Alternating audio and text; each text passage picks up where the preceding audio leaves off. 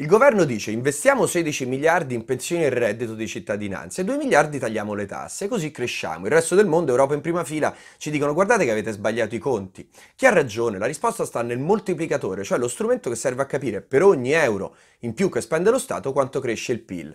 La studiosa più importante del mondo sul tema ha messo insieme dati e studi degli ultimi decenni. Il risultato è che il moltiplicatore della spesa pubblica è tra 0,5 e 1, quindi a tasse uguali, per ogni euro speso in più dallo Stato a debito si crea meno di un euro di PIL negativo. Invece i moltiplicatori delle imposte rendono più del doppio. Per ogni euro in meno di tasse si creano 2 euro in più di PIL, soldi che poi possono essere redistribuiti. Quindi l'Italia sta sfidando l'economia e la matematica. L'Europa invece si accanisce sui decimali, invece di dirci guardate fate pure il 2,4 di deficit, ma iniziate tagliando le tasse. E questo è un minuto.